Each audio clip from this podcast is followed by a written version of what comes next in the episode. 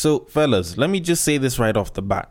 This episode will either annoy you or it might actually make you feel better. But either way, whatever it is that I'm about to say is going to be straight up. But before I get to any of that, there is something that I want to talk about first, and this one is definitely going to annoy a couple of people. Now, a woman by the name of Angela Simmons, who is a shoe designer and also happens to be the daughter of Rev Run, recently put up a charge on her close friends list where she is charging $9.99 or $10 just to be on her close friend's space. Now, I'm gonna get into who the hell Rev is in a little bit just to sort of justify why she's supposedly so relevant to a certain degree. But come on, bruh, like $10 to be in your close friends list? Like, don't get me wrong, but honestly, do you really think that there's anything to view on your close friends list that's worth $10? Come on, bruh.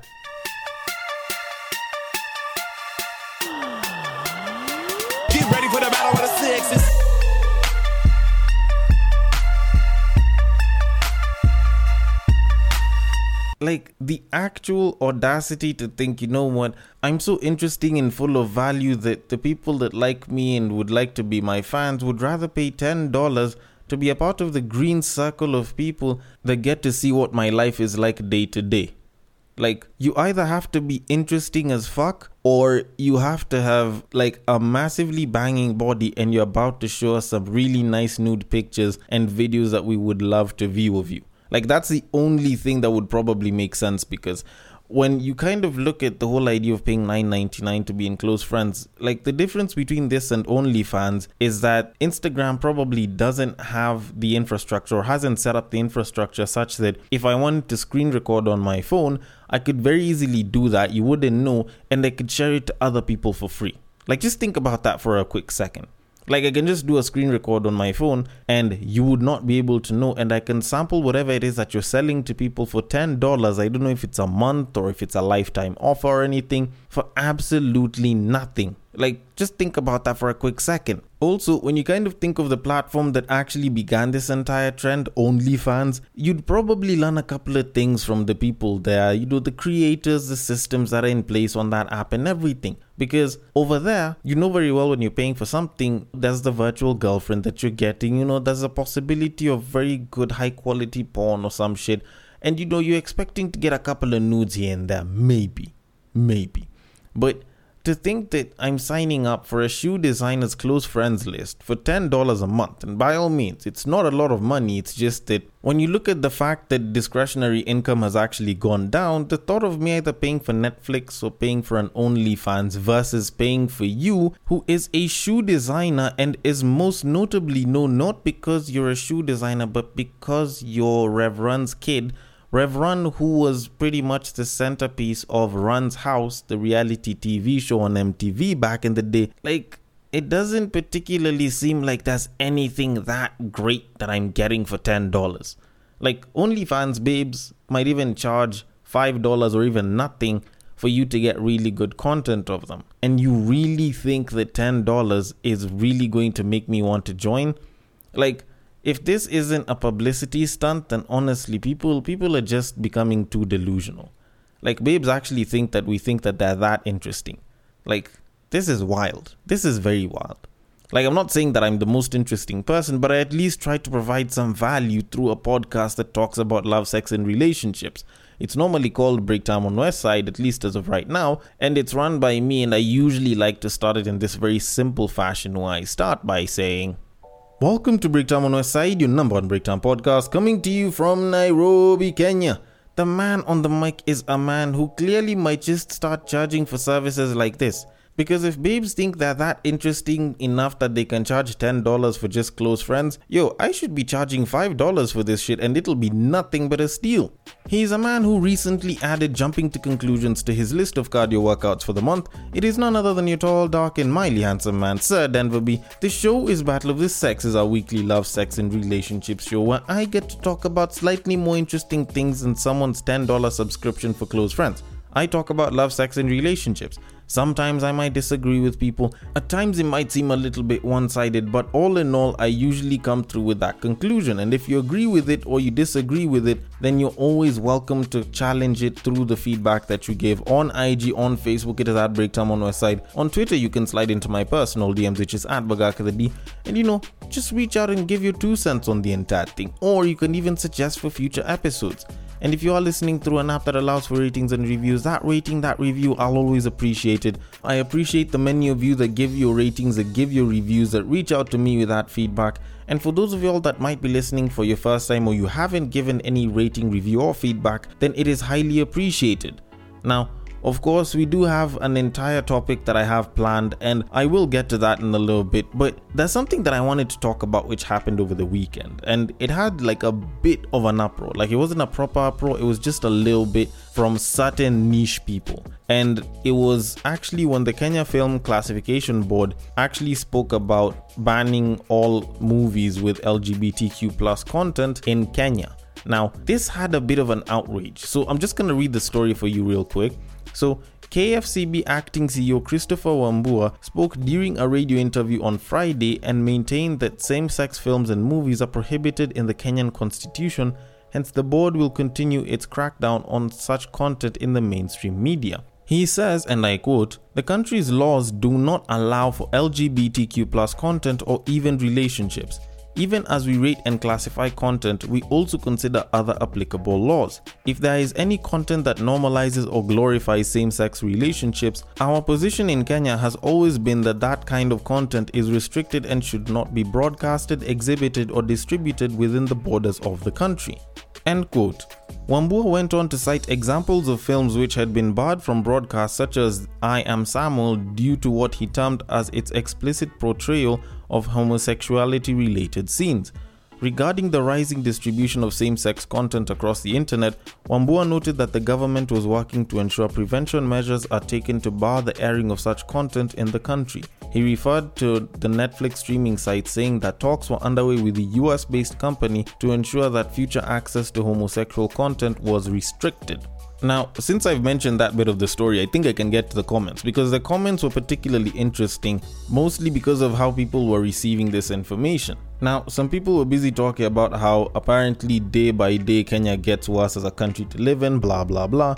Some people were busy talking about how apparently things are going to get worse, or now they're going to have to watch Netflix Kids only. But on the flip side, there were actually some people that were very for this entire rule. They were like, oh, you know, ban all gay content, ban all LGBTQ plus content, keep up the good work. And while I could understand that the comments on this were very polarizing, one was for and one was against, it's just that there were some comments that I found to be particularly interesting. Like the person who was saying that of all the problems that this country has, such as corruption and famine, this is the first thing that the government is rushing to do.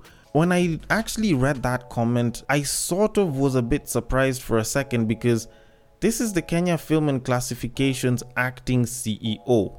He's not the president of the country. Do you expect him to end famine and drought and address corruption through making of more films? I guess. Like, it doesn't make sense to me. And honestly, this is why I believe that some comments are usually just very, very stupid. Because when someone is saying that, oh, you know, you could have handled all these other issues, this is his mandate. This is what he's supposed to be doing. Of which, first of all, it's not like this is even a big problem. They said more or less the same thing about pornography in this country, and we still have porn that is being distributed. Hell, we still have access to pornographic content on the internet.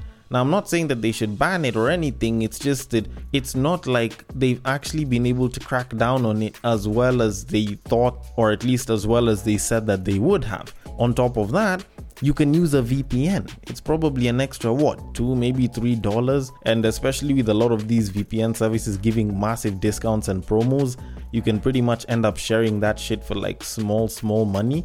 Like, at the end of the day, it's not like it's particularly hard to view that content on Netflix either way. And that's without looking at the fact that there's illegal streaming sites where you can go and view that shit and you will not even be stopped from viewing it. On top of that, it's not like Netflix really cares all that much about banning content in Kenya because Kenya is such a small market in terms of the overall demographic on this entire thing. But all that said and done, when I kind of think about it, I get why he's chosen to do it. And I'm actually not against it. Maybe it's because I feel like there's been a forced inclusion of LGBTQ plus people and beliefs on a lot of media right now, and frankly, I feel like it's a little bit annoying. Like from Peppa Pig to DC Comics, like why the hell are we bringing in so much LGBTQ plus content? Like some of the content that's there doesn't even relate to relationships, and yet you're throwing that in there. Why do you have to do that? Why can't we stick to superheroes fighting crime or kids enjoying kids stuff and create LGBTQ plus content separately? Why do you have to fix it into all the stuff that didn't have LGBTQ plus content? That's my biggest issue. And while Kenya doesn't particularly have that to a certain degree, the fact that us guys are actually starting to ban such content might actually drive some of the other countries to do the same, which might force not just Netflix but Hollywood in general to stop trying to drive a lot of those beliefs down our throats by force and just let some of the good shows remain good shows and stop trying to alter things to fit some sort of identity or societal politics that are involved. Like, that's just my two cents on it. But either way, you can have your beliefs on it, and I'm definitely ready to have discussions on this. But I will leave it at that and I will move it on to our main topic of today. Now, about a week or so ago, someone actually sent me a link from Quora which revolved around a particularly interesting question. Now, the question itself was, and I quote, Do 90% of women really only seek 10% of all men? End quote. Now, I found this question to be particularly interesting because this actually sort of relates to a certain study that I was busy talking about about two weeks ago, if not three, that was the infamous Tinder statistics that have really, really rocked the internet and are pretty much almost always being used by a massive group of men that is known as the red pill community. And it actually also involves women as well nowadays. Now, I'm going to read the response that came because this particular response was what I found to be quite interesting. And it says, and I quote, No, it's worse than 90 10. More like 95% to 5. See the attached chart from Tinder, which shows that only 5% of men get all of the matches from women. You may think it is quote unquote unrealistic that a girl who is, say, a 2 out of 10 is saying that you need to be 6 feet tall, 6 figure income, 6 pack abs, and 6 inches, or don't bother even messaging her. That she would even consider the average guy her being well below average.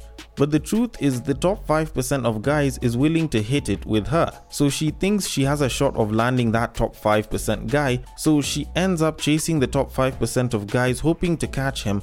Sadly for her, she will find that he won't commit and he treats her badly, etc. And sure, he may go through the motions and words of commitment, but really he is just hitting it. In reality, that top 5% of guys is just banging all the girls and only going to hit it and be in a friends with benefits with her and many other girls at once and will not commit to any girl. He will just keep banging all the girls. He is the top 5%. What is true for our 2 out of 10 example above is true for girls with higher and lower ratings as well. This is the current day dating landscape. Looking towards the future, when the girl turns around 30 plus or 40 plus, she will realize that she can't land that top 5% guy. She will start looking for an average guy to settle for and take care of her financially. She really is settling for this guy who she wouldn't even consider years ago, but she must. She realizes she isn't getting any younger and needs to make a move, so she settles and isn't ever happy with the guy she settled for since she maybe could have had that top 5% guy if she had just played her cards right. So she will be 80 years old, have raised a family with a man she settled for, but in her heart wish for that top 5% of guys who hit it a few times that maybe she could have had. That, or maybe she will not settle and instead stay single, likely for the rest of her life, waiting to catch her top 5% prince. Both choices are crappy for her in the long run. Welcome to the present day dating market. End quote. Okay, now when I actually looked at some of the other answers, they were more or less the same exact thing because people were pretty much just talking about this whole thing of, oh, you know, the study this, the study that. And the thing is, the reason why I spoke about it as the Tinder study is because this is part of the statistics that was released by Tinder a couple of years ago in relation to the kind of women that men find attractive the most and you know the fact that women will almost always not swipe right on guys and they'll only swipe right and match with a very very small set of dudes but all that said and done in as much as the study itself isn't wrong it's not very right in terms of reality now, by all means, I'm not saying that there's anything particularly wrong with the study. By all means, the study was pretty accurate, and you know, Tinder is a system and it collected all of this data very accurately. And I'm not saying that whatever it is that they've said is absolute BS. But there's a couple of realities that people usually don't consider. And it's part of the reason why when my homie was sharing this to me, mad shout out to you Mufasa because he was on who shared this to me. I kind of had to have a back and forth with a couple of different dudes on whether this is actually true because I don't think it's a 95 5% or a 90 10% split in terms of women to men desirability ratios and shit.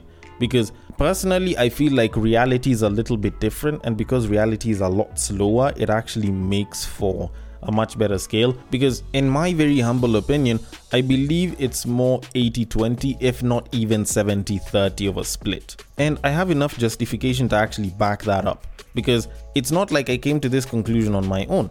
Now, of course, people were talking about the 80 20 70 30 split much earlier on. The more recent studies are the ones that show the whole 95 5 thing. But I won't even look at the studies. I'm going to reference reality for people in the dating market and monogamy in that entire equation because both of those things actually did help quite a bit. Now, if you look at the current dating reality, let's be very honest, in as much as Tinder does give accurate stats, you have to look at how unreal Tinder is to a certain degree because I've literally sat next to a babe and I've sat next to a gay guy when they're busy swiping on Tinder and on Bumble. These guys are taking anywhere from about half a second to like three, maybe four, five seconds at the most, looking at a profile and deciding whether they want someone. And that's pretty much off of just information on a picture and possibly reading their bios. So they pretty much just swipe, swipe, swipe. Is this guy attractive? Possibly. Okay, let's see. Oh, he's not this tall. Leave it, and then I'll take the other. Now, that's not entirely the truth in reality, because in reality, it's not like you're looking at someone every half second and you're like, no, I don't want you as the next guy. It's pretty much a case of you seeing someone that you could possibly be attracted to, or someone approaching you and trying to talk to you, and there's a bunch of other variables that'll come in because it's not like the guy has to particularly be 6 feet tall for them to be considered attractive by height. You can be 5'10 and a 5'5 babe will actually find you particularly attractive because you're taller than her by a couple of inches. Trust me, it's actually something that works. You don't have to be 6 feet tall, especially if the babe is even way shorter than that, then it actually increases your odds a little bit. A babe who's 5'3 can get with a dude who's 5'9 and she'll be perfectly okay with that kind of height. It doesn't necessarily mean that he has to be six feet tall. Then you look at the other things, the guy might not be making six figures, but he's very efficient with his five figures such that he can actually enjoy life quite a little bit. You know, that can actually work to his favor. Then also, she might not be impressed by his height, or she might not be impressed by the fact that this guy isn't making all this money, but this guy can literally be just a good vibe. He can have amazing energy around him and he can be a great conversationalist guess what? That works in the guy's favor as well. But guess what? It's not like you have a chance to have a conversation on Tinder before someone chooses to swipe right or left on you. So that one is very, very easily misconstrued. Then you look at monogamy. In as much as people like to talk about how bad monogamy is, oh, monogamy came from I don't know what version of the patriarchy, or the white man brought monogamy and polygamy should come back, blah, blah, blah. The reality of it is, it's actually a gift for most men the average man should be happy that monogamy exists and not polygamy. Because if that was actually the case and polygamy was a normal thing, and I'm actually referring to something that was said by Coach Greg Adams, who's also particularly big on the Red Pill YouTube space, and these were actually his words, most guys would actually never have a chance. The split would actually be 95 5 or 90 10 as people kind of see it on Tinder right now. And the reasoning behind that, and the reason why he said that was a lot of women would be going to marry the richest, most successful dudes ever and ignoring a lot of the regular guys that are even struggling to even get anywhere close to that simply because they would not mind being married to one man as 50 women. As long as the guy can provide and he's interested and he's gonna do what needs to be done, he'd probably go for her and she'd probably say yes. And you kind of think about it, monogamy to a large degree is actually in some ways God's gift to the manosphere and to mankind because it meant that the guys at the top aren't marrying all of these fine women and at least they can sort of in some way even though they don't get with the top guy they sort of start to trickle down a little bit and a lot of other dudes actually get a chance. So you kind of think about it it's actually not such a bad predicament to be in then you kind of look at what women want for a second because this guy actually sort of mentioned it and normally i like to think about it as like the 3-6 mafia haha pun intended and Yes, maybe there's a fourth six as well, but it's more or less the same sixes that I mentioned. Six feet tall, six figure income, six inch dick or more, and possibly, if you know the babe actually cares too much about it, six pack abs. Now, by all means, even though I'd want to talk about how, oh, babe shouldn't be doing this, blah, blah, blah, I kind of understand why they have such high standards because you kind of think about it, these are extremely high standards. And the percentage of men that actually do tick all of these boxes, it is incredibly few.